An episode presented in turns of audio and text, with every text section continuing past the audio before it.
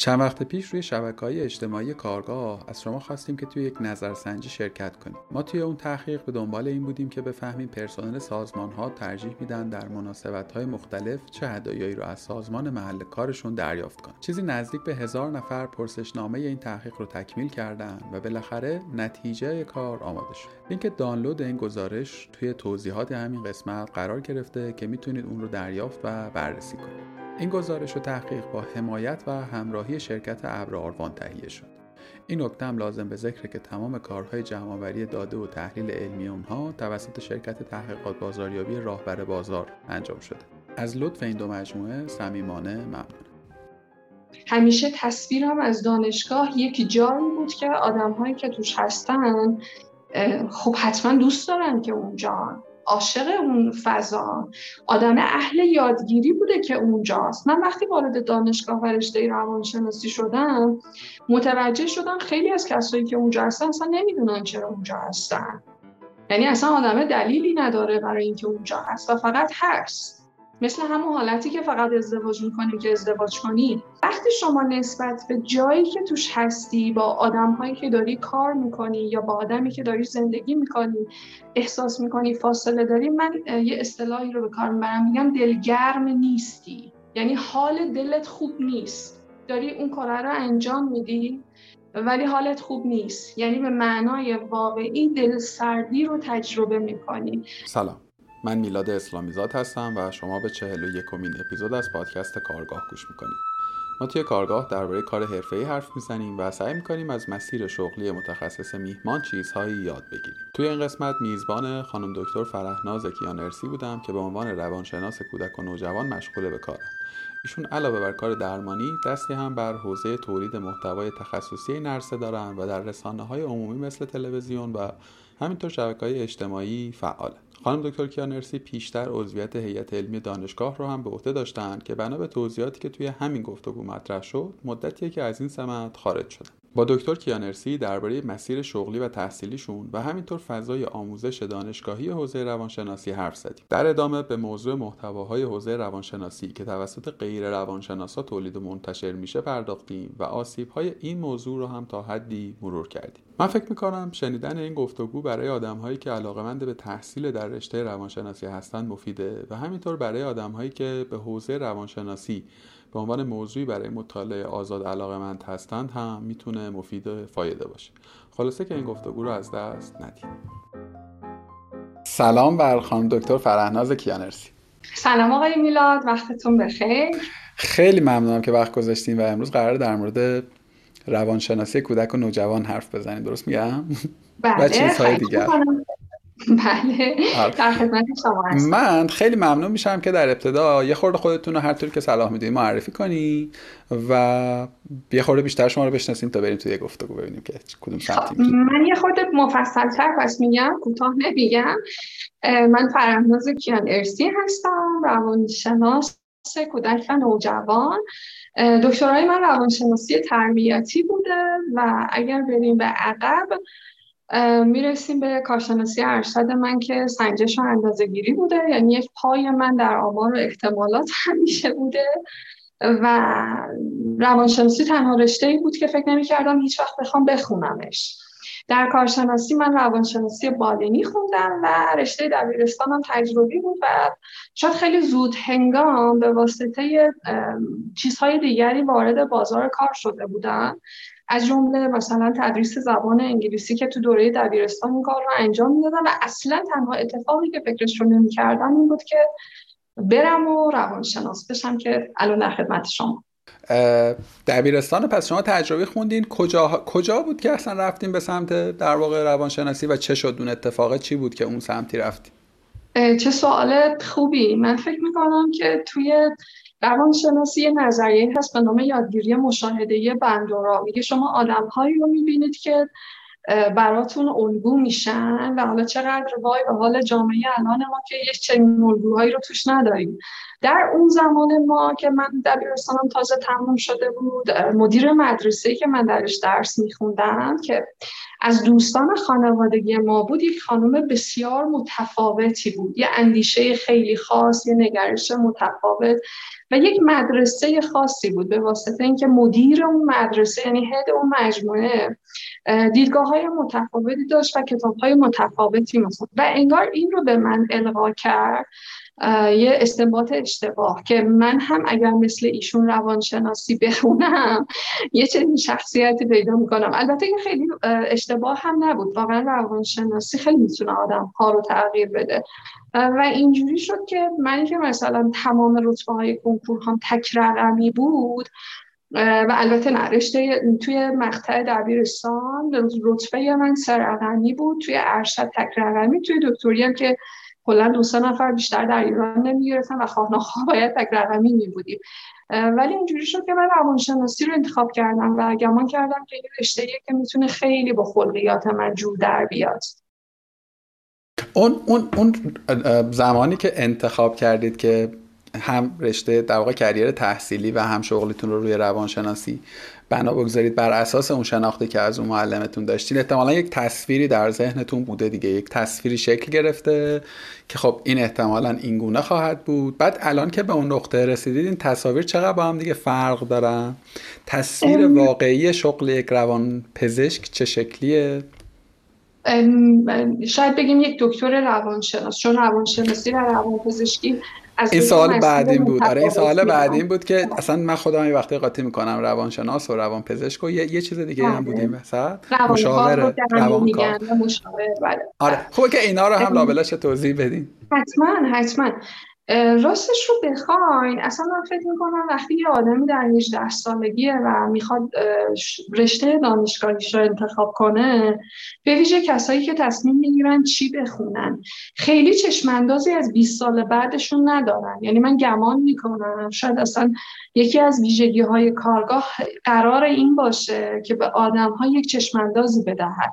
یعنی من گمان نمی کنم منی که تازه تو اون زمان آدمی بودم که بینش داشتم. یعنی میفهمیدم که دارم چی کار می‌کنم. الان که دارم نگاه می‌کنم می‌فهمم. اون موقع نمیفهمیدم دارم چی کار می‌کنم. و می‌خوام بگم نه خیلی عوامل تاثیر گذاره که آدم ها بخوان توی اون لحظه یک رشته دانشگاهی رو انتخاب کنن. شاید آدم هایی که به جای دانشگاه وارد بازار کار میشن اون چشمانداز رو خیلی صحیح تر دارن. چون از فرداش میرن وارد بازار کار میشن و خیلی نزدیک داره تا آدمی که الان احساس می‌کنن خب یه چهار سال درس می‌خونم دکترم بخوام بشم که یه دوازده سال باید درس بخونم پس خیلی دوره و روی یه ملاک های دیگری انتخاب می‌کنه. ولی اگر بخوام بگم که چشم اندازم الان چقدر شبیه به اون موقع است گمان می‌کنم خیلی همخانه خیلی همخانه یعنی اگر الان خودم رو بخوام با اون موقع اون خانم که همسن الان خودم رو مقایسه کنم می‌بینم که یه چیزهایی که الان توی زندگی من جز آداب شغلیمه اون زمان چیزهایی بود که میپسندیدم. دوست داشتم که به عنوان یک آدمی که یک شغلی رو انتخاب می‌کنه و در فضای بیرون از خانه هست توی یه سری چیزها تأثیر گذار باشه. الان گمان می‌کنم خواسته و ناخواسته انگار به اون نقطه رسیدم آقای میلاد که میگم آره انگار این همونه. همون شکلی بوده. متوجه شدم و می‌تونم بفهممش. ما آدم های عوام که در واقع این مسیر تحصیلی رو نداشتیم یه تصویری داریم از فضای روانشناسی و روانپزشکی و عمده آدم ها مثل من این دوتا رو با هم دیگه وقتای قاطی می‌کنن.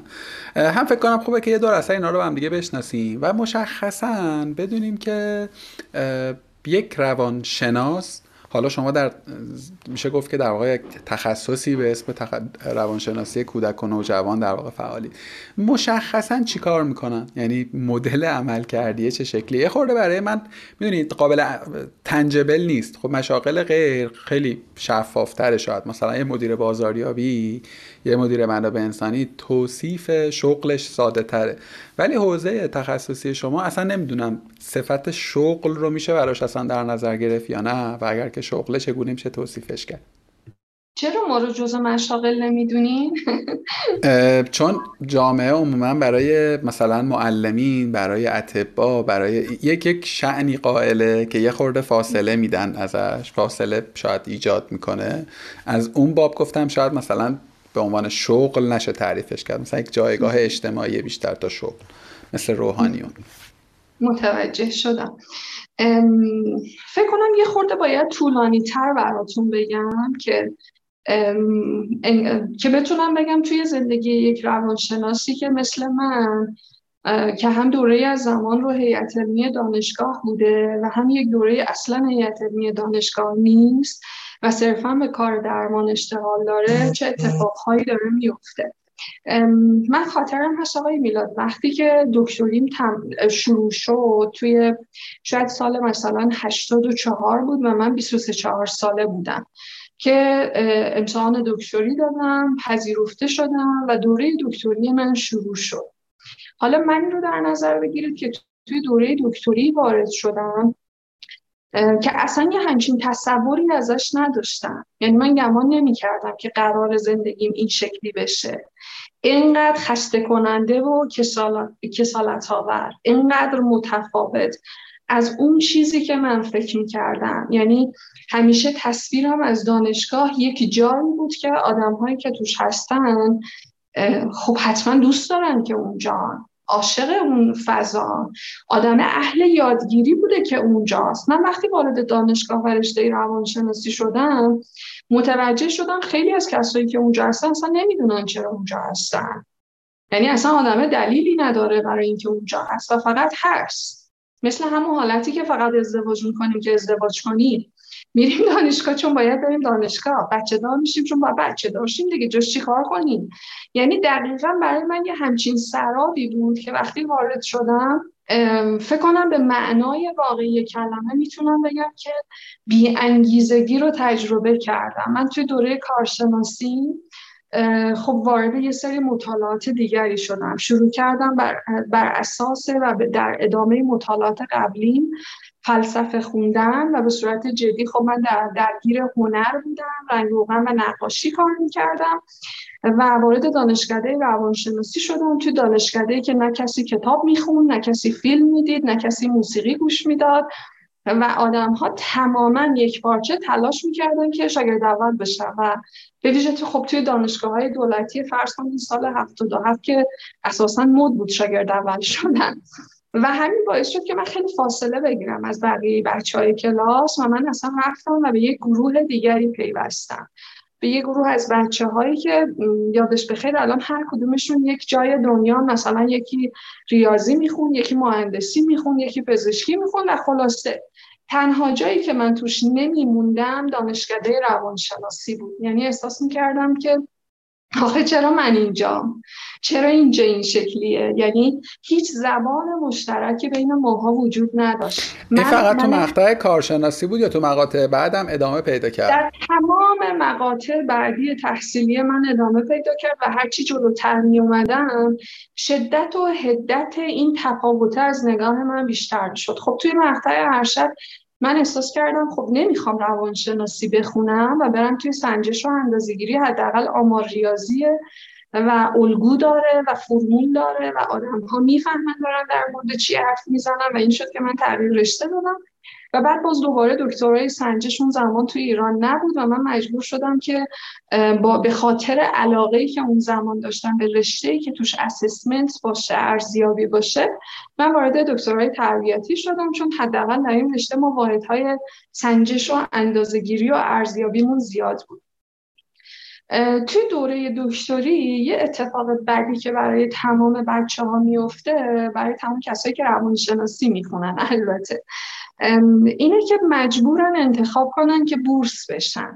بچه ها قرار انتخاب کنن که کدوم دانشگاه می‌خوان برن بورس بشن و بورس شدن به این معناست که شما دانشجویی هیچ شغلی نداری درآمد نداری فقط داری درس می‌خونی. به چقدر خوب یک دانشگاهی میاد و به شما یک حقوق ماهیانه میده و شما درس می‌خونی و به صورت حق و تدریس اون دانشگاه شروع می‌کنی درس دادن. و فکر کنم این اولین جاییه که آدم ها آزادگی خودشون رو از دست میدن. یعنی شما به واسطه پولی که می‌گیرید تعهد می‌دید که برای اون دانشگاه کار کنید و این باز در حالیه که من فکر می‌کنم آقای میلاد اصلا کاملا بیخبریم استاد دانشگاه بودن چه شکلیه. استاد دانشگاه بودن توی اون زمان می‌دونید برای من چه شکلی بود؟ یه کلاسی که توش سی چل نفر دانشجو هم بچه های دانشگاه دولتی هستن. خیلی هاشون اصلا به درس خوندن علاقه ندارن امکانات آموزشی وجود نداره عدالت آموزشی وجود نداره هیچ کدوم اینها وجود نداره و شما قراره با کلی ذوق و اشتیاق به عنوان یک استاد جوان مثلا 25 ساله برید و به اینها بگید که لرنینگ چقدر اتفاق خوبیه. یادگیری چقدر می‌تونه ارزشمند باشه.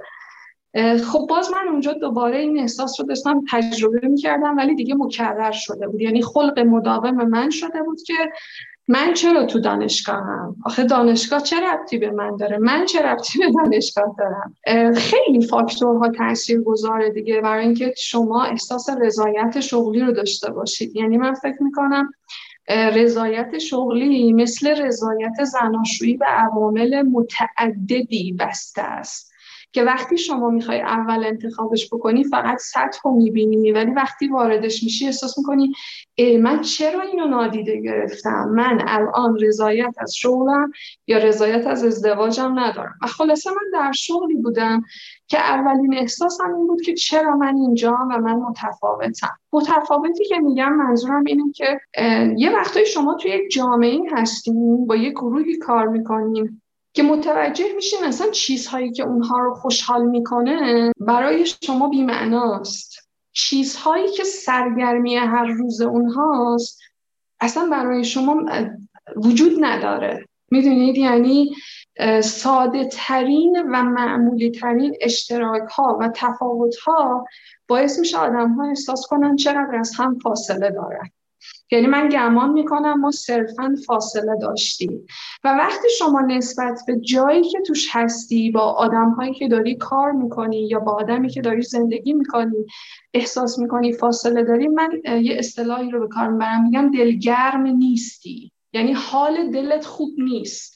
داری اون کار رو انجام میدی؟ ولی حالت خوب نیست. یعنی به معنای واقعی دل سردی رو تجربه می‌کنی. حالا دلگرمی یکی از مهمترین فاکتورهای روانشناسی دموکراتیکه که حالا بعدها روی کردن من در فرزند پروری شد و اینکه در یک جامعه دموکرات آدم ها چقدر دلگرمن. من جایی بودم که دلگرم نبودم. من جایی بودم که احساس می‌کردم. معیارها و چارچوب های ارزشمندی اصلا چیزهاییه که من توش نیستم. یعنی مثلا اگر من برای یک ذهن منتقد ارزش قائل شدم در دانشجوی خودم در اون دانشگاه اصلا این اساس ارزشمندی نبود. اگر من گمان می‌کردم یادگیرنده من حتما لازمه. بره دنبال یادگیری و اصلا عاشق یادگیری باشه که اینجا نشسته. برای چی اینجاست؟ اگر اینو دوست نداره چرا تو دانشگاهه؟ در صورتی که شاید اون موقع روی کردهای کلان کشور این بود که خب بچه ها باید بیان درس بخونن و این سواد آموزیه و آن چیزی که سواد آموزی بود از نگاه من عین بی سوادی بود. یعنی من احساس می‌کردم یک نوعی از جهل داره بر جامعه حاکم میشه و اون جهل اینه که بذار بریم و درس بخونیم. یعنی جهل از این بیشتر که بذار ما نمی‌دونیم چیکار کنیم بریم درس بخونیم و بعد که درس می‌خونیم توهم دانستن در ما ایجاد بشه. خب همین بین بودن آدم هایی که آقای میلاد خیلی خوب بودن. یعنی من همکاران بسیار توانمند و فهیمی داشتم. اما یک اتفاق میفته توی جامعه جوامع حالا من در ابعاد یک دانشگاه و کلاس درس میگم. یه وقتی یکی خیلی می‌فهمه آدم از از اون بینشه رو داره اون اورنس و آگاهی رو داره می‌فهمه که از این شغل چی می‌خواد از غذا اهل لرنینگ و خیلی پارامترهای دیگر ولی گیر کرده. یعنی می‌دونید من آدمهایی رو می‌دیدم خب یه عده که معلوم بود تکلیفشون روشن بود اومده بودن استاد دانشگاه بشن و در یک موقعیت اجتماعی کاملا دهان پرکن در 15 سال پیش و هنوز هم در این جامعه. یه عده خیلی خوب میفهمیدن ولی گیر کرده بودن. شرایط اقتصادی تعهد به خانواده ازدواج بچه داشتن همه اینها باعث میشه آدم ها دست و پاشون بسته است دیگه. و من همچنان اینجوری بودم که آقا باید رفت. این شکلی نیست. دنیایی که ما داریم توش زندگی می‌کنیم و قرار زندگی بکنیم باید توش آدم های کنارمون باشن که خیلی مشتاق ترن من تمام تلاشم رو برای اون اشتیاق می‌کردم ایجاد اون اشتیاق در یادگیرنده هایی که باشون سر کار داشتم. اما خیلی شما بازخورد ضعیف می‌گیرین. یه وقت شما میای مثلا روی یک زندگی روی یک کاری روی یه چیزی. قشنگ نیستی برنامه ریزی می‌کنی پلن می‌ذاری عمرتو می‌ذاری زمان می‌ذاری فکر می‌کنی این کارو می‌کنی مشاوره می‌گیری دنبال نتیجه ای من نمی‌گرفتم فکر می‌کنید علتش چی بوده؟ یعنی علتش چی به نظرتون بوده؟ به نظرم دانشگاه حداقل در اون زمانی که من تجربهش کردم. اصلا جای دانش نیست. دانش رو لزوما اونجا تقسیم نمی‌کنن. هستند آدم ها و اساتیدی که بسیار پنهان یه گوشه از دانشگاه ها کلاس های درسی خودشون رو دارن برگزار می‌کنن و خیلی نابر ولی اگه از من بپرسی آیا اصلا پلتفرم دانشگاه برای دانشه؟ میگم نه. میگم پلتفرم دانشگاه مثل یک بیزینس دیگر است. یه بیزینسه. و لزوما افرادی که وارد این business میشن و ازش خارج میشن لزوما اون اسم اون business رو با خودشون حمل فقط اسم رو حمل می‌کنن. لزوما به این معنا نیست که qualified میشن. برای داشتن. چجوری ممکنه یه جایی دانشگاه باشه ولی آدمهاش مطالعه دوست نداشته باشن؟ یه جایی اسمش دانشگاه ولی آدم ها در کل سال یک کتاب اضافه تر از کتاب های درسی خودشون نخونن. و حتی اساتیدش. یعنی شما ممکنه یه استادی رو ببینید که مثلا 15 ترم درسی یه درس رو بهش میدن و عین 15 ترم و یه جزوه 20 صفحه‌ای به دانشجوهاش میده. بیشتر شبیه یک بازیه. شما آره سومین میهمان کارگاهید که در واقع سابقه تدریس در دانشگاه رو دارید و خیلی هم نظرید همگی. حالا شما تو هیئت علمی هم بودید. من از این حیث برام توضیح شما عجیب تر می‌کنه قصه رو که خب شما توی دانشگاه شاخصی هم بودین. یه خورده عجیبش می‌کنید یعنی ما در واقع در هیچ دانشگاهی احتمالا نمی‌تونیم که به اون کیفیتی که به قول شما حداقل توصیف اسمیشه دست بیابیم. ولی نوع شغل شما حالا من خودم نقدی که بچه فنی مهندسی همواره نقد که نمیشه گفت ایده ای که دارم اینه که خب واقعا دانشگاه شاید بهترین گزینه نمیگم ردش هم نمی‌کنم ولی شاید بهترین گزینه برای برنامه نویس شدن نیست. این کاری که خب خیلی به عمل نیاز داره به تجربه نیاز داره. ولی حوزه روانشناسی به نظرم مسیرش صرفا دانشگاه دیگه درست میگم؟ یعنی خارج از مسیر دانشگاه که کسی نمی‌تونه روانشناس بشه. خورده گرفت اصلا بعدا میریم جلوتر و متوجه میشیم که چقدر ما آدم داریم که به خودشون این اجازه رو میدن که بگن روان به صورت تجربی روانشناسن می‌دونید مثل چیه؟ اینقدر خنده داره که من بگم آقای میلاد من به صورت تجربی مغز و اعصاب کار می‌کنم. دیگه اگه شما جراحی داشتید بسپارید به من. می‌دونید خب یه خورده پارادوکس ایجاد نمی‌کنه. اتفاقا می‌خواستم بعد بریم سراغ اون روانشناس نماها. ولی یه خورده به نظرم این پارادوکس دیگه. ما اگر که در واقع دانشگاه رو ناکارآمد می‌دانیم ناکارآمد در واقع اینجوری بذار بپرسم. اگر که دانشگاه ناکارآمده پس چرا انقدر تاکید هم هست که روانشناس حتما باید از این مسیر خارج بشه؟ ناکارآمدی دانشگاه های ما در رشته روانشناسی نیست. در اکثر رشته هامونه می‌دونی؟ یعنی هیچ فرقی هم نمی‌کنه. و اینکه دانشگاه ناکارآمده به این معنا نیست که پس اساسا همین دانشگاه ناکارآمدم نباشه. همه برید شروع کنید خودتون عطاری بزنید. می‌دونید یعنی یعنی این صورت مسئله رو عوض نکنید. صورت مسئله اینه که ما در مدل آموزشی این کشور چه کارهایی می‌تونیم انجام بدیم که جایی که برای آموزش طراحی شده دبیرستانهای ما دانشگاه های ما اینها رو توش دانش وجود داشته باشه و نشه با پول خریدش می‌دونید اینکه میگم یک بیزینسه یعنی شما مثلا می‌بینید که من, من یک مراجعی دارم مثلا میگن که شما فرزندت الان ناتوانی ذهنی داره و این آموزش های ویژه رو داره. دو ماه بعد من میشنوم یا میاد مجموعه ما یه سوال دیگری داره. میگه من اینو تو مدرسه غیر انتفاعی سر کوچمون ثبت نام کردم. از قضا گفتن چقدر باهوشه. آموزشی که شما بتونید با پول بخریدش پس دیگه اساسا هدف اولش آموزش و یادگیری نیست. هدف اولش درآمدزایی آقای میلاد. یعنی من می‌خوام یه درآمدی کسب کنم میگم خب حالا یه آموزشگاه بزنم. حالا بعدی داستان اینه که انقدر انصافم ندارم که بگم اگر می‌خوام درآمدزایی کنم. حداقل چارچوب های کاریو که دارم انجام میدم توش این چارچوب ها رو رعایت کنم پلتفرم پلتفرم صحیح و جوندار و با اصالتی باشه. خلاصه انقدر که صورت مسئله پاک شد خیلی به این نتیجه رسیدن بدش کن.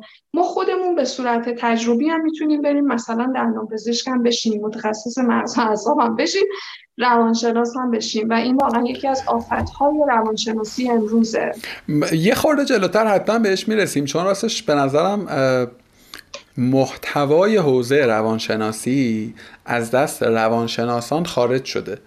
یعنی در واقع فکر کنم مثلا اگر که بخوایم به لحاظ حجمی به قصه نگاه بکنیم بخش مثلا شاید درصد نمی‌تونم بگم ولی درصد زیادی از محتوایی که روی شبکه های اجتماعی و اینترنت می‌بینی به نوعی ارتباط پیدا می‌کنه به مزامین حوزه روانشناسی. خب حالا اینکه این محتوا رو چه کسانی پدید میآورند و اصلا چقدر این صلاحیت و اون اصالت رو دارن یه بحث دیگه است. اما قبل اینکه بریم اون تو یک توصیفی از شغل روانشناسی اگر که بتونیم بکنی که اصلا ما به, به چه, به چه هیته میگیم روانشناسی؟ توصیف علمی یا دقیق و واقعی اگر که ازش داشته باشیم من ازم خیلی اتفاق یک علم اول از همه یعنی علم است. روانشناسی science دقیقا. یعنی متدولوژی داره. یعنی چهارچوب روش شناسی خودش رو داره. روش پژوهش انجام شده. صرفا به صورت experimental و تجربی نیست. پایه هایی داره که پایه های روانشناسی در علوم مختلفه. یعنی هیچ رشته مثل روانشناسی در تمام علوم جاری نشده. مثلا اگر شما برید دانشگاه پرینستون می‌بینید که صد تا متخصص از تمام field ها با روانشناس ها join میشن. یکی برای هوش مصنوعی یکی برای زبانشناسی یکی برای مثلا کمک به کودکان اوتیسم یکی برای مثلا ارتقای X Y Z وقتی میگیم علمه یعنی اینکه چهارچوب داره نقطه الف و ب داره و محتوایی داره که اون محتوا حاصل صرفا تجربه نیست. حاصل طی کردن یک مسیر علمیه. اون مسیر علمی در روانشناسی هم طی شده. حالا بر اساس گرایش هایی که در روانشناسی وجود داره شاخه های فعالیت مشخص میشه. مثلا یک نفر میگه من بالینی هم. خب به این معناست که این فرد می‌تونه با اختلالات شخصیت هم کار کنه. یک نفر میگه من روانشناس فرض کنید کودک و نوجوانم. من دکتران تربیتیه یعنی من می‌تونم در زمینه تربیت و کودک و نوجوان فعالیت داشته باشم. یکی میگه من کودکان استثنایی هستم. خب مشخصه با بچه هایی که به هر نوعی دچار تاخیرن می‌تونه کار کنه. کنار اینها و یه مرزی که باید بکشیم مرزی که با روان پزشک ها وجود داره. روان پزشکی از گرایش های پزشکی محسوب میشه. یعنی بچه ها میرن و توی وزارت بهداشت اصلا داستان طی میشه تا پروانه بگیرن و امتحان برد میدن برای روان پزشکی بعد از اون دوره هفت سال عمومیشون بچه های شرایطی که ما داشتیم اینه که ما بعد از اینکه کارشناسی خوندیم بعد از اینکه ارشد خوندیم میایم امتحان دکتری تخصصی رو میدیم و این میشه روانشناسی و اون میشه روانپزشکی. روانپزشک ها و ما یک ارتباط تنگ داریم روی پرونده ها روی مراجعه یعنی یک مراجعه ممکنه در کار من همزمان احتیاج به درمانهای دارویی داشته باشه و در کنارش نیاز درمانهای غیر دارویی هم دریافت کنه. این مسیریه که روانشناسی و روانپزشکی و معمولا گرایش های این چنینی دارن. و اما بریم سراغ اون قسمتی که شما گفتید بریم سراغش. روانشناسی در رسانه ها و غیر دانشگاه ها چقدر خوب شد که اینو گفتید آقای میلاد. فکر می‌کنم لازمه کسایی که توی ایران می‌خوان روانشناسی بخونن بازار این جامعه رو بدونن بازار این رشته رو این گروه رو بدونن که چگونه داره طی میشه و شما چه جمله ارزشمندی گفتید اصلا به نظر می‌رسه روانشناسی دست روانشناس ها نیست. واقعا این شکلیه. توی یه اصطلاح قشنگی رو من یادم یکی از اساتید ما توی دوره دکتری می‌گفت من خیلی به نظر این اصطلاح اصطلاح مربوط به جامعه ما بود. می‌گفت خیلی اصطلاحات در روانشناسی امریکا حتی ایجاد میشه برای اینکه مردم برای اون اصطلاح نوعی گرسنگی هیجانی دارن. یعنی مردم گرسنن که یک سری مفاهیم بیا تو بازار. یادتون هست یه دوره این همه می‌گفتن ما ام بی ای می‌خونیم. یه دوره همه می‌گفتن ما دوره های تی ای رو گذروندیم. یعنی هر کسی رو من می‌دیدم رو من تی ای گذروندم. می‌دونید انگار یک بفهمید شما. نه می‌خواستم بگم الان دوره طرحواره هاست. الان خیلی تله های روانشناسی و طرحواره ها چه اتفاقی افتاد؟ من فکر می‌کنم یک گرسنگی هیجانی در کل دنیا و در جامعه ما هم وجود داره. و این گرسنگی هیجانی باعث میشه ما یک ما به دلیل این گرسنه بودنمون یه چیزهایی رو ترند کنیم. ما یه سری مفاهیم رو میاریم تاپ می‌کنیم. تاپ تن دنیا می‌کنیم. حالا توی اون گرسنگی هیجانیه خب سیستم آموزشیمون که قابل داد و ستد و فروش است. یعنی سیستم آموزشی ما از همون ابتدای پیش دبستانی میاد بالا کم کم کم کم بیزینس ها توش پررنگتر میشه می‌رسه به بازار داغ کنکور می‌رسه به دانشگاه های غیر انتفاعی دانشگاه های دولتی دانشگاه پردی صندلی هایی که فروخته میشه و همه اینها. قسمت آموزشش رو که بنده به عنوان هیئت علمی توش بودم و یک جایی مجبور شدم رهاش کردم بذاریمش کنار. من یک جای درخواست مرخصی دادم. گفتم خب این قسمت آموزشی رشته من بود و من مثلا جز جوانترین اساتید ایران در اون زمان خودم بودم که تو 24 5 سالگی بورس شدم از 24 سالگی تو دانشگاه تدریس کردم و 27 سالگی دکتریم تمام شد و من مهر استادیاری دانشگاه هم خورد. یعنی من 27 ساله بودم که وارد دانشگاه شدم و تدریس کردم به عنوان استادی که استخدام دانشگاه. با اون شرایطی که براتون توضیح دادم و با اون شرایطی که من داشتم. یعنی یک آدمی با شور جوانی که یک تصویر دیگری از محیط آموزشی داشتم. من یه جایی درخواست دادم و گفتم که من مرخصی بدون حقوق می‌خوام. قضیه مثلا ده سال پیشه. به من یه دوره مرخصی بدون حقوق دادن. من اومدم از دانشگاه بیرون. یک سال بعد دوباره من برگشتم و یک ترموندم تو دانشگاه و دوباره درخواست مرخصی بدون حقوق دادم و عطایش رو به لقایش بخشیدم. یعنی در واقع بنده ترک شغل کردم. یعنی احساس کردم من اگر اینجا بمانم نمی‌تونم چیزی رو تغییر بدم. هیچ چیزی رو نمی‌تونم تغییر بدم. حتی در ابعاد یک انسان. ببینید همه می‌تونن توی جایی که هستن هر چقدر هم نامناسب و ناکارآمد و از نگاه خودشون متفاوت تأثیر گذار باشن. ولی مسئله اینه که شما این همه زحمت می‌کشی که چقدر تغییر بدونید شما اگه صبح تا شب تو زندگی بدوی بعد بیای ببینی مثلا اندازه یه سانتی متر زندگی شما ابعادش جابجا شده میگی آخه یعنی چی؟ نکنه اصلا اشتباهه. من اون شب و اومدم وارد یعنی بعد از اون ترک شغلی که هیئت علمی بودن رو گذاشتم کنار و تصمیمم رو با خودم گرفتم که این الان شغلی نیست که من دوستش داشته باشم. وارد هیته درمان شدم. خب شروع کردم بعد یه سری دوره بسیار زیادی رو میزندم. مسیر بسیار سخت. می‌تونم بگم رسما دوباره من یک دکتری گرفتم. کار خیلی خیلی زیاد. اما چیزی که این وسط اصلا نبود یک ویژن صحیح بود.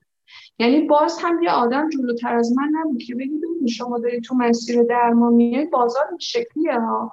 حالا بازار چه شکلی بود؟ یک جامعه کاملا گرسنه؟ گرسنه از لحاظ هیجانی که اصلا دنبال درمان نیستن. اصلا درمان نمی‌خواد آدمه. مد بود. من سه ساله دارم میرم پیش روانشناسم. من دو ساله دارم میرم پیش روانکاوم. در جامعه که روانکاوی وجود نداره. می‌دونید مده اینها. خب من اومدم با این قسمت مواجه شدم. وسط این گرسنگی های هیجانی یه اتفاق بدی که افتاد این بود که یه عده حالا سطح پایین تر اومدن و بازار آموزش روانشناسی رو تو دست گرفتن. کلاس های TA، کلاس های یونگ، کلاس های X سایه های خودتون رو بشناسید ال کنید عزت نفس داشته باشید و این این سنفی که هنوز داره کار می‌کنه. یعنی هنوز داره بقا پیدا کرده در این جامعه. می‌خوام بگم ببینید این گرسنگی هیجانی یک جامعه ممکنه تا چه اندازه یک خط اشتباه رو تداوم ببخشه. اما قسمت بدترش این بود که توی سطح فقط مردم نموند این, این سطح از سطحی نگری. رفت توی رسانه ملی ما. می‌دونید رفتیم توی رسانه. خب رسانه به قول بندورا اولین و تاثیرگذارترین منبع الگوها به مردم یک کشور دیگه رسانه. رسانه ای که ما درگیرش بودیم و هستیم توش کسایی یعنی اگه بخوام چند دستش کنم خب یه قسمتش میشه اخبار. اخبار سانسور شده. اونو اصلا کاری نداریم یعنی من رو وارد این قسمت نکنین چون اصلا توش دانش کافی ندارم. ولی نقدم به آموزش میگم نه سر جاشه. یه قسمتیش اومد دست سلبریتی ها بعد سلبریتی ما کی بود؟ سلبریتی ما افرادی بودن که اصلا هنر نمی‌دونستن چیه. بعد این شد سلبریتی و از همه بدتر که رسانه این فضا رو داد که این اشخاص نه تنها سلبریتی بشن بلکه بیان در قالب سلبریتی وارد فضاهای دیگر هم بشن. یعنی سلبریتی ما کسی که بازیگر مثلا فرض کنید بازیگر بود ناگهان شما می‌دید رفته مجری شده. مجری ما رفته بازیگر شده بازیگرمون رفته استاد دانشگاه شده و این چرخه مردم همینطور داره میچرخه. یعنی هیچ کس سر جای خودش نبود. داستان آقای ایکس یا وای یا زد نیستا داستان اینه که وقتی شما می‌خوای از یک رسانه ملی استفاده کنی رسانه ملی همه کشورها مهمترین ابزار قدرت یک کشور از نگاه من. چی شد که توش سلبریتی هایی داشتیم که اگر قرار بود چهار تا متن تو صفحه اینستاگرام خودشون بنویسن شش تا غلط املایی توش بود. یعنی سواد خواندن و نوشتن معمولی هم نداشتن. و تمام جوانهای جامعه ما اینها شدن سلبریتی هاشون بعد توی این سلبریتی ها یه دسته اومدن زیرزمینی شدن. بعد ما احساس کردیم خب اوکی حالا اون زیرزمینی ها دیگه خفنترن اونا بیشتر می‌فهمن اونا آگاهترن ولی همه از یک مسیر داره میگذره. همه این راه ها به روم ختم میشه میلاد. بعد توی همین رسانه که حالا یک فازی رو باز کرد برای سلبریتی ها و برنامه های سرگرم کننده مثل برنامه مافیا و جوکر و غیر و که یک عده درش هستن و این عده کاملا به نظر می‌رسه که تمام الگوهای فرهنگی جامعه رو دارن دستکاری می‌کنن کنارش اومدن یک سنف روانشناسی هم راه انداختن. حالا قسمت بعد داستان قسمته که قسمت خوبش اینه که رسانه ملی اومد تصمیم گرفت روانشناسی رو به مردم معرفی کنه. آقا من میگم چقدر عالی چقدر خوب؟ قسمت بعد داستان چیه؟ در برنامه روانشناسی اون آقایی که نشسته و صحبت می‌کنه روانشناس نیست. و اون آقا میاد افسردگی رو تحلیل می‌کنه. اون آقا میاد در مورد بیشفعالی صحبت می‌کنه. و اون آقا میاد در مورد استراب حرف می‌زنه و خودش رو به عنوان الگوی موفقیت معرفی می‌کنه که ببینید من بیش فعال الان کجا نشستم. بعد والدین من خب با کودک نوجوان کار کنم والدین میگن ببین آقای فلانی بیش فعال بوده ولی الان به کجا رسیده؟ این همون آقایی که کتاب معرفی می‌کنن بله بله. خیلی هم کتاب خونشون جذاب پشت سرشون. من یه چیزی در مورد ایشون روی اینستاگرام نوشتم. فکر کنم برای شما هم فرستادم و خوندینش. خیلی برای خودم عجیب بود. من اصلا فعال نیستم خیلی روی اینستاگرام. بعد این این پست خیلی چرخید. آدمای زیادی خوندنشو. به همون میزانی که آدم ها لایک کردن نمی‌خوام مبنا بذارم لایک رو به مسابقه این که من چیز درستی نوشتم. ولی با من برخورد شد. هنوز من هیچ کامنتی رو پاک نکردم. یعنی کامنت ها رو که ببینی یک لشکرکشی به نظرم می‌رسه اتفاق افتاد و خب خیلی ها تو دایرکت بودن یکی استوری کرده بود این ملعون رو بلاک کنید و اینا و برام خیلی عجیب بود. من نظرم رو نوشتم حالا یه خوردم شاید تند رفته باشم حقیقتا. یک سری هواریون داره ایشون و من کلمه هواریون رو توی همون متن با غلط املایی داشتم. و مثلا از 700 کلمه متن مثلا یه عده یه نفری گفت و بعد دوباره همه چسبیدن بود حالا نکتم چیه؟ نکتم اینه که این اتفاقی که میگین یعنی این آدم این دوستمون و حالا دوستان دیگری من کاری به نیتش ندارم حتما نیت خیری داره خود اون فرد. ولی مروج یک جریانی شده که این جریانه به جایی نمی‌رسه به نظر من. یعنی من, من تو تکه کتابخانیش حقیقتا حرف می‌زنم. در مورد اون تکه روانشناختیش خیلی روانشناسیش خیلی صلاحیت. من این ورشو ورم ندارم. ما این ور که دیگه اصلا ندارم. نقدهای توخالی اما ساده و همه فهم. یعنی چیزی که همه آدما می‌تونن بفهمنش و باش سمپاتی کنن درکش بکنن. ولی آه. تهش تو می‌بینی که چیزی داره به تو افزون نمی‌کنه. یک هیجانیه که در واقع در لحظه ارضا میشه و پشت بندش تو هیچی نداری که با خودت حمل کنی. یک اصراری به ساده کردن هر چیزی. ببخشید یه خورده پرانتزم طولانی شد.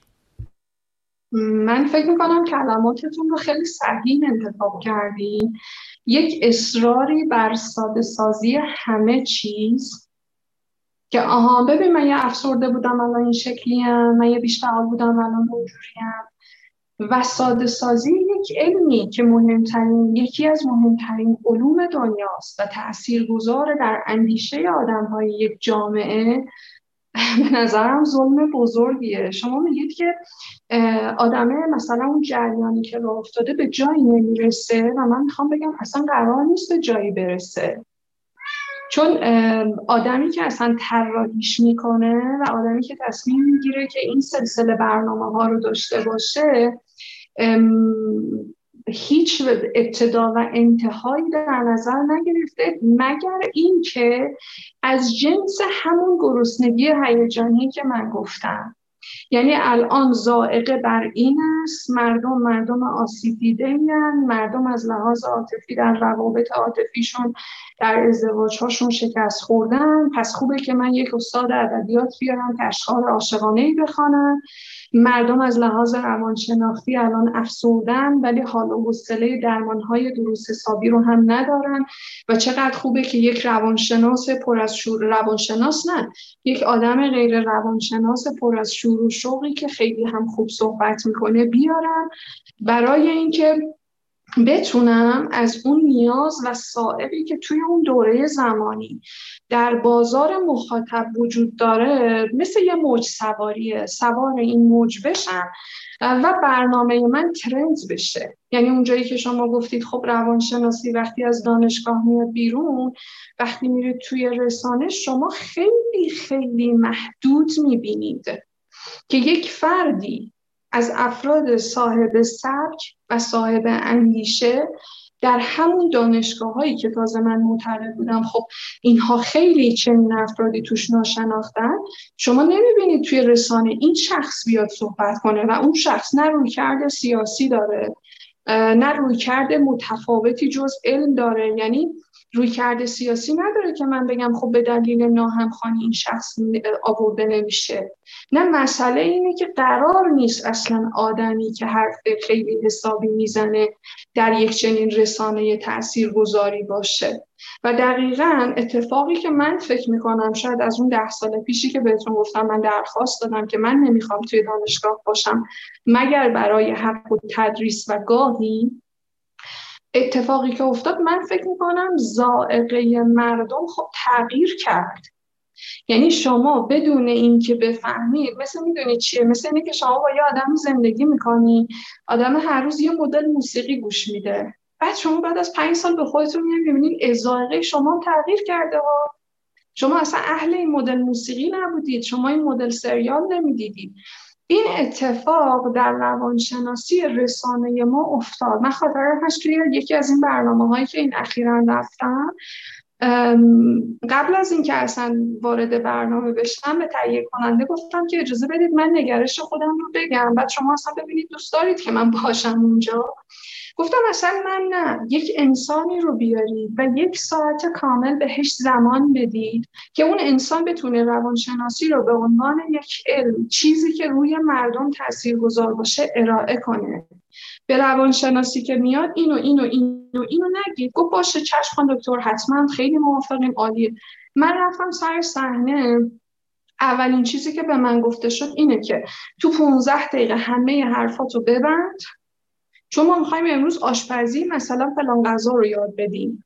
خیلی خوبه عالیه. ولی باور کنید وقتی این همه شبکه تلویزیونی این همه ساعت این همه هزینه این همه مخاطب یعنی شما یک ساعتت رو نمی‌تونی به من نه به یک روانشناس بدی و اون یک ساعت رو نشکنی برای آموزش چیزهای دیگر حالا هر چیز دیگری.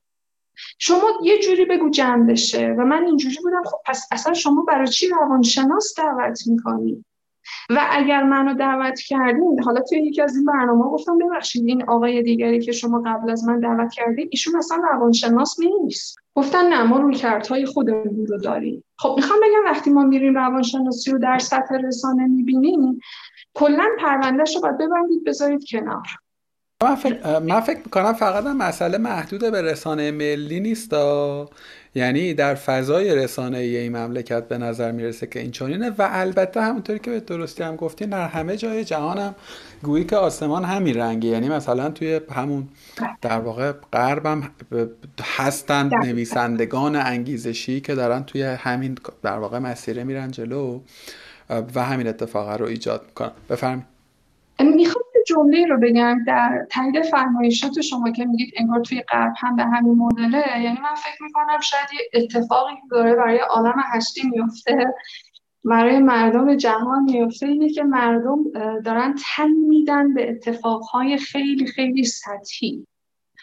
به دانشی که در سطحی ترین حالت ممکنش ارائه میشه و ما احساس می‌کنیم چقدر بشر اکنون قرن 21 نسبت به انسانهای قبلی خودش مثلا ما نسبت به پدر مادرهامون چقدر آگاه تریم یعنی من فکر می‌کنم وقتی بحث انفجار اطلاعات میشه من خیلی مخالفم. چرا؟ چون معتقدم که کدوم اطلاعات؟ منظور ما از اطلاعات مثلا یک شبکه مثل اینستاگرام و فیسبوک و غیره است که در هم و بر هم آدم های مختلفی متخصص و غیر متخصص اون هیته و اون صحبت میان و یک سری مطالبی رو ارائه می‌کنن و متاسفانه این توهم دانستن در انسان قرن 21 ایجاد شد. توهم این که من می‌دانم و آن چیزی که من می‌دانم درست است. این دیگه به قول شما دیگه خیلی ربطی به فضای رسانه ملی نداره. یعنی اگر من بخوام برای روانشناسی در رسانه ملی احساس تاسف کنم یا آرزوی خوشبختی و عاقبت به خیری داشته باشم که امیدوار هستم روزی از افراد بسیار گمنام و سرشناس و فهیم این رشته در رسانه ملی استفاده بشه. وقتی میان توی یک رسانه مثل اینستاگرام و توی رسانه های دیگر یک کشور شما اصلا کاملا مثل اینی که میرید وارد بازار بزرگ تهران میشید.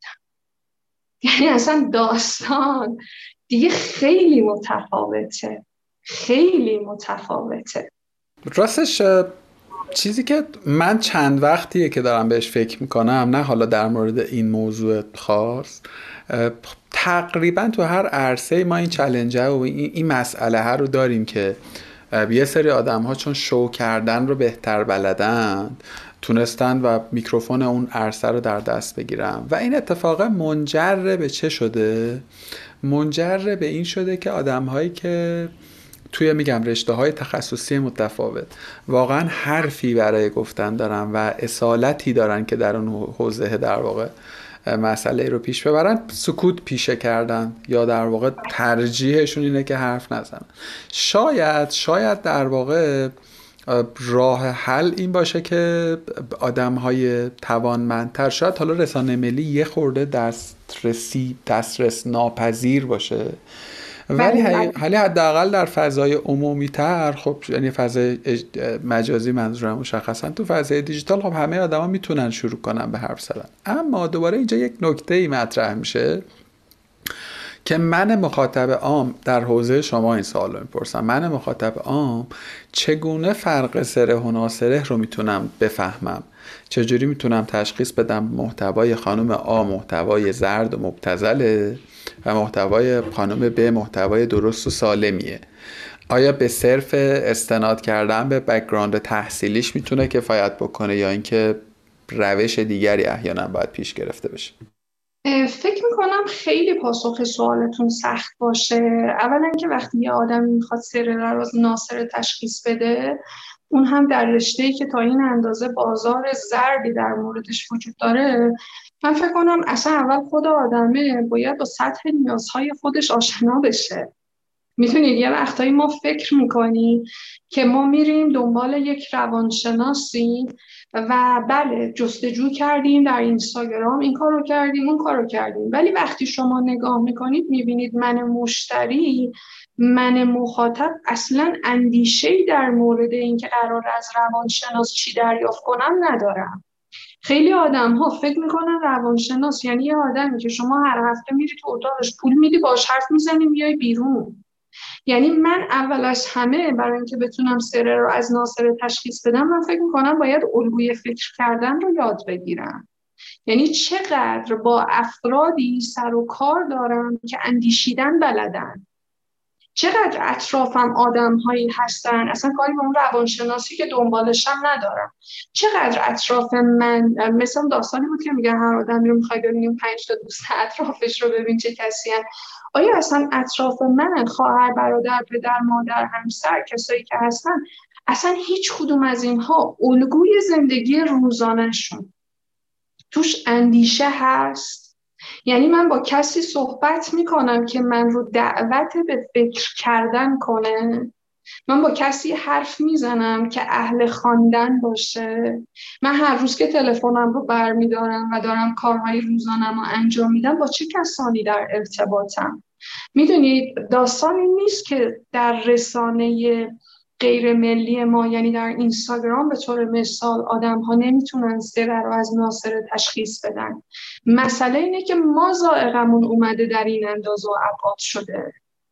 ما آدم هایی شدیم که میریم دنبال یک پیج روانشناسی میگردیم که یک آدمی دکتر روانشناسه و دو متر قدشه و این آدم میاد و به شما با افتخار میگه من پنج تا ترفند یاد میدم چگونه همسرتان را دلتنگ خودتان کنید؟ و این آقا در رسانه ملی ما هست.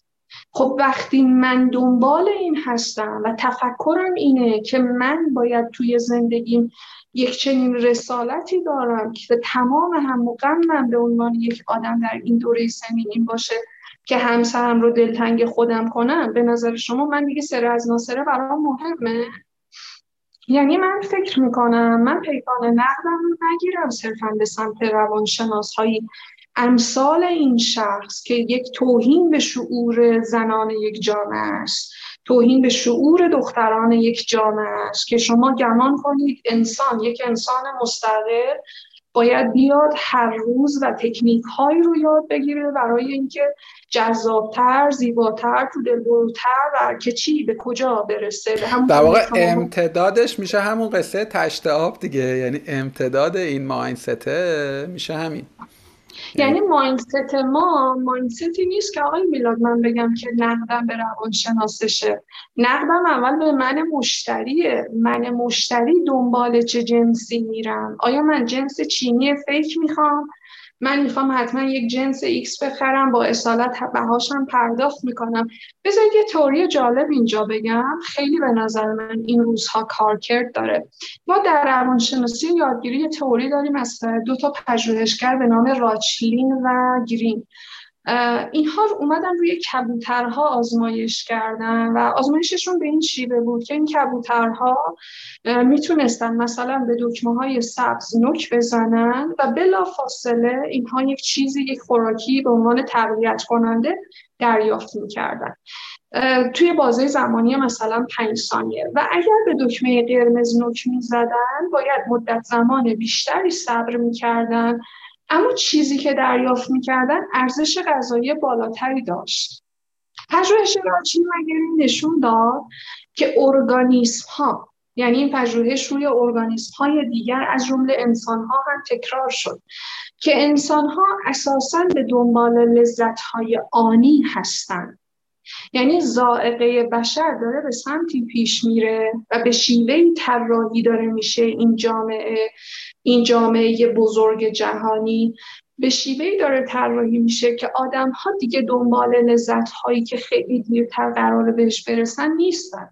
پس اگر من وارد یک سری اطلاعات یا یک صفحه روانشناسی بشم که الان داره به من یه سری اطلاعاتی میده ولی حالمو الان خوب می‌کنه من اینو ترجیح میدم. چرا؟ چون ما نیاموختیم که به ده سال دیگهمونم فکر کنیم. ما نیاموختیم که فقط به لذت الانمون و به آرامش اکنونمون فکر نکنیم. ببینیم آیا من در طولانی مدتم اگر این روی کرده رو پیش برم آیا من پنج سال دیگه هم آرامش دارم؟ تئوری راچلین و گرین رو شما پایه تمام بیزینس های بزرگ دنیا در نظر بگیرید. یعنی از صنعت پرن از صنعت دراگ و انواع موادی که در دنیا هر روز مبادله میشه از صنعت مد و تمام چیزهایی که می‌تونه به بشر لذتهای آنی بده الان پرفروشتر از چیزهایی مانند اندیشیدن که به شما لذتهای دیرهنگامتری میده. و داستان این نیست که ما قرار آدم هایی داشته باشیم که دنبال لذت های دیر هنگام باشن و چقدر خوب که یه سری لذت ها دیر هنگامه ولی مسئله اینه که یه انسان سالم از لحاظ سلامت روان در روانشناسی باید به یک اندازه معقول و عاقلانه لذت های آنی داشته باشه یه چیزهایی رو تفریح روزانش باشه ولی شعورش و آگاهیش به این هم برسه که من قرار یک سری اهداف طولانی مدت هم داشته باشم. من فکر می‌کنم اونجایی که گفتم زائقه بشر داره تغییر می‌کنه یکی از جاهای اینجاست که انسان ها برای چیزهایی که باید براش زحمت بکشن و به یه سری آرامش ها و دستاوردهای پایاتری برسن انگار این بشر امروز به شیوهی داره چیده میشه. که اون دکمه اهداف طولانی مدت اون دکمه قرمز رو کلا بیخیال شده و خیلی درگیرش نمیشه. اگر که بخوایم فقط ایراد نگرفته باشیم و صحبت قهری نکرده باشیم فکر می‌کنید که راه حل چیه؟ یعنی من میلاد باید چه بکنم؟ یا احیانا کسی که مخاطب ماست چگونه می‌تونه این این گره رو حل بکنه؟ فکر می‌کنم شاید سعی می‌کنم الان چند تا راه حلی که همین الان به ذهنم می‌رسه بگم. فکر می‌کنم اول از همه اینه که ما یکم آگاهی در مورد ذائقه خودمون پیدا کنیم. نه از بابت طرحواره ها که بریم دوره های طرحواره بگذرونیم یعنی بریم و با آدم های درست‌تری که گمنامترن و در زمینه روانشناسی هستن پای live هاشون صحبت هاشون بشینیم. یا با آدم هایی که قطعا می‌شناسیم و می‌دونیم به اندیشنشون اعتماد داریم بخوایم که به ما معرفی کنن. من همیشه یه جمله دارم میگم یا خود باید کتاب بخونی یا باید با آدم های کتابخون در ارتباط باشی. من برم از یک انسانی بپرسم من مشکلم اینه می‌خوام با یک فردی در این زمینه شروع کنم و کار کنم. اصلا در مورد خودم آگاهی پیدا کنم. گمان می‌کنم اول از همه باید نسبت به خودمون و ذات انسان انسانی خودمون آگاهی داشته باشیم که فکر می‌کنم مهمترین کاری که می‌تونیم انجام بدیم واقعا مراجعه کردن به آدم های صحیحه. و آدم های صحیح اون آدمی نیست که مثلا پستی که گذاشته این اندازه لایک خورده. یا این آدم اوه چقدر جمله عاشقانه قشنگی گفت می‌دونید یعنی ما اگر به این آگاهی برسیم که قبل از اینکه یک جمله عاطفه من رو تاچ کنه احساس من رو برانگیخته کنه و بگم وای چه جمله قشنگی بود بذار فورواردش کنم ببینم این جمله اصلا ذهن من رو مشغول کرد. یعنی یک شاخصی دارم برای خودم که ببینم یک چیزی که در رسانه می‌بینم تا چه اندازه می‌تواند من را از لحاظ فکری به چالش بکشد؟ این یه نکته. و اما نکته دوم من گمان می‌کنم یکی از مهمترین کارهایی که داریم انجام میدیم باید این باشه که به شدت از اطلاعات از اطلاعات دوری کنیم. یعنی من خیلی موافقم که از اطلاعات دوری کنیم می‌دونید من یکی از مشکلاتی که همیشه با دانشجویان دارم وقتی میان توی کلاس های من استاد ما این 200 کتاب رو خوندیم من میگم میشه شما سه تا کتاب بخونید میشه 200 کتاب نخونید یعنی حالا اونا در سطح کتاب و بندگان خدا کتاب می‌خونن. وقتی من هر روز اینستاگرام رو باز می‌کنم من یک حجم زیادی از اطلاعاتی که نه سر داره و نه انتها داره و نه می‌دونم از کجا اومده و نه منبعش رو می‌دونم و نه می‌دونم چه کسی داره میگه. می‌دونید اون مدل جهلی که من میگم میچرخ زنجیره بار اینه. من اصلا نبینم. چه, چه اصراریه که من حتما هر روز اطلاعات سطحی دریافت کنم؟ می‌دونید انگار ما یه با دامنه داریم یه باکسی داریم برای توجهمون اتنشنمون اطلاعات چگونه پردازش میشه؟ اول میاد توی حافظه حسی من. یعنی من در جا چشمم چی داره می‌بینه؟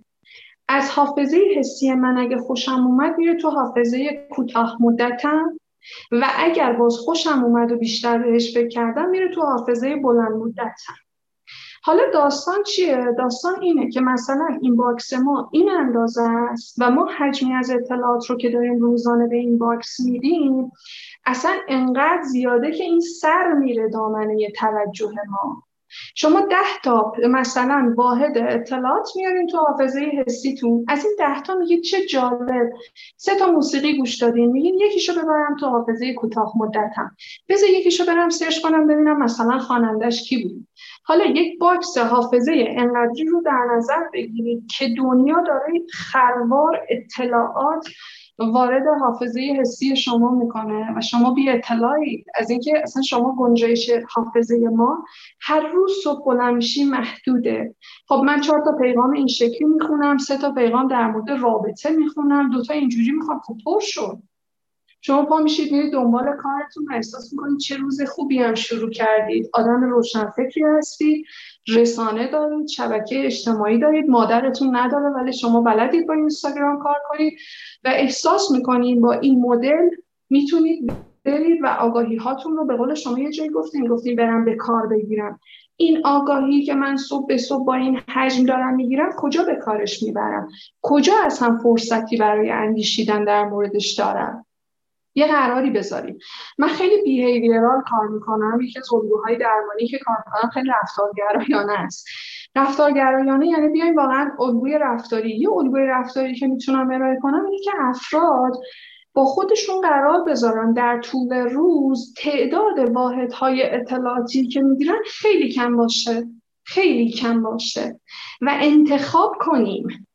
انتخاب کنی. ببینید explore اینستاگرام به شما انتخاب نمیده. explore اینستاگرام داره به شما جهت میده. میگه اینو اینو اینو اینو اینو ببین. و شما میگه اوه این چه جالب. من برم اینو ببینم. یعنی explore اینستاگرام داره به شما و زندگی روزانه شما جهت میده. اما من این title خیلی برام جالبه. میگم او چقدر جالب. زده چگونه یک زن موفق باشیم؟ چگونه ثروت جذب کنیم؟ این چیزا زیاده. بذار اینو کلیک نکنم. من فکر می‌کنم توی مغز ما یک جایی هست برای inhibition یا بازداری. خب که انجام نده. من فکر می‌کنم وقتی سراغ رسانه میریم این دکمه inhibition مغزمون رو باید فعال کنیم. مثل ترمزه. نبینمش. چه title جذابی داره. ولی نبینمش. من اصلا دنبال این نبودم که بیام یه همچین محتوایی بخونم و برم. و احساس کنم چقدر خوب. من امروز چیزی خوندم. خواندن یعنی اون کتابی که پشت سر شماست. یعنی من کتاب می‌گیرم دستم. خانم دکتر خیلی ممنونم. خیلی به نظرم گفتگوی مفصلی شد. راستش من ابتداش یه جور دیگه ای فکر می‌کردم ولی یه جور دیگه ای شد که به نظرم این جوره. جوری که شد خیلی بهتر شد. یعنی به نظرم همه ما در هر لول و موقعیت شغلی که باشیم یه سری چلنج های این شکلی داریم که احتمالا باهاش مواجه شدیم. من می‌خوام از شما خواهش بکنم که اگر که مقدور هست براتون ما یک یا حتی دو جلسه دیگه مصده و مزاحم شما بشیم و هم در مورد به قول معروف مسائلی که در واقع در شغل روانشناسی هست حرف بزنی. بله. همین که یه خورده حالا خود roadmap رو practical تر نگاهش بکنیم. یعنی اینو یک جلسه تراپی عمومی فرض کنیم و یه خورده آسیب شناسانه به فضای میشه گفت بازار روانشناسی و محتوای روانشناسی. بعد یه خورده در مورد خود این حرفه بیشتر و دقیق تر گپ بزنیم. بسیار سپاسگزارم از دعوتتون و استقبال می‌کنم از این مسئله. به این دلیل که فکر می‌کنم من امروز اومدم صرفا اون بازار موجود و اکنون رو توصیف کردم. یعنی همچنان سعی کردم قضاوت نکنم و در حد descriptive بمونم. واقعا خیلی نره سمت قضاوت و نظرهای شخصی. ولی بود خوب داستان موند. یعنی اینکه روانشناسی چه ابعاد مثبتی داره چه اتفاقی میفته تو همین بازار آشفته اکنون ایران و دنیا. چقدر ما نیاز داریم به آدم هایی که روانشناسی و مثل تمام علوم انسانی دیگر درست بفهمن و درست استفاده کنن و درست تاثیر گذار باشن باعث خوشحالی من که در خدمتتون باشم.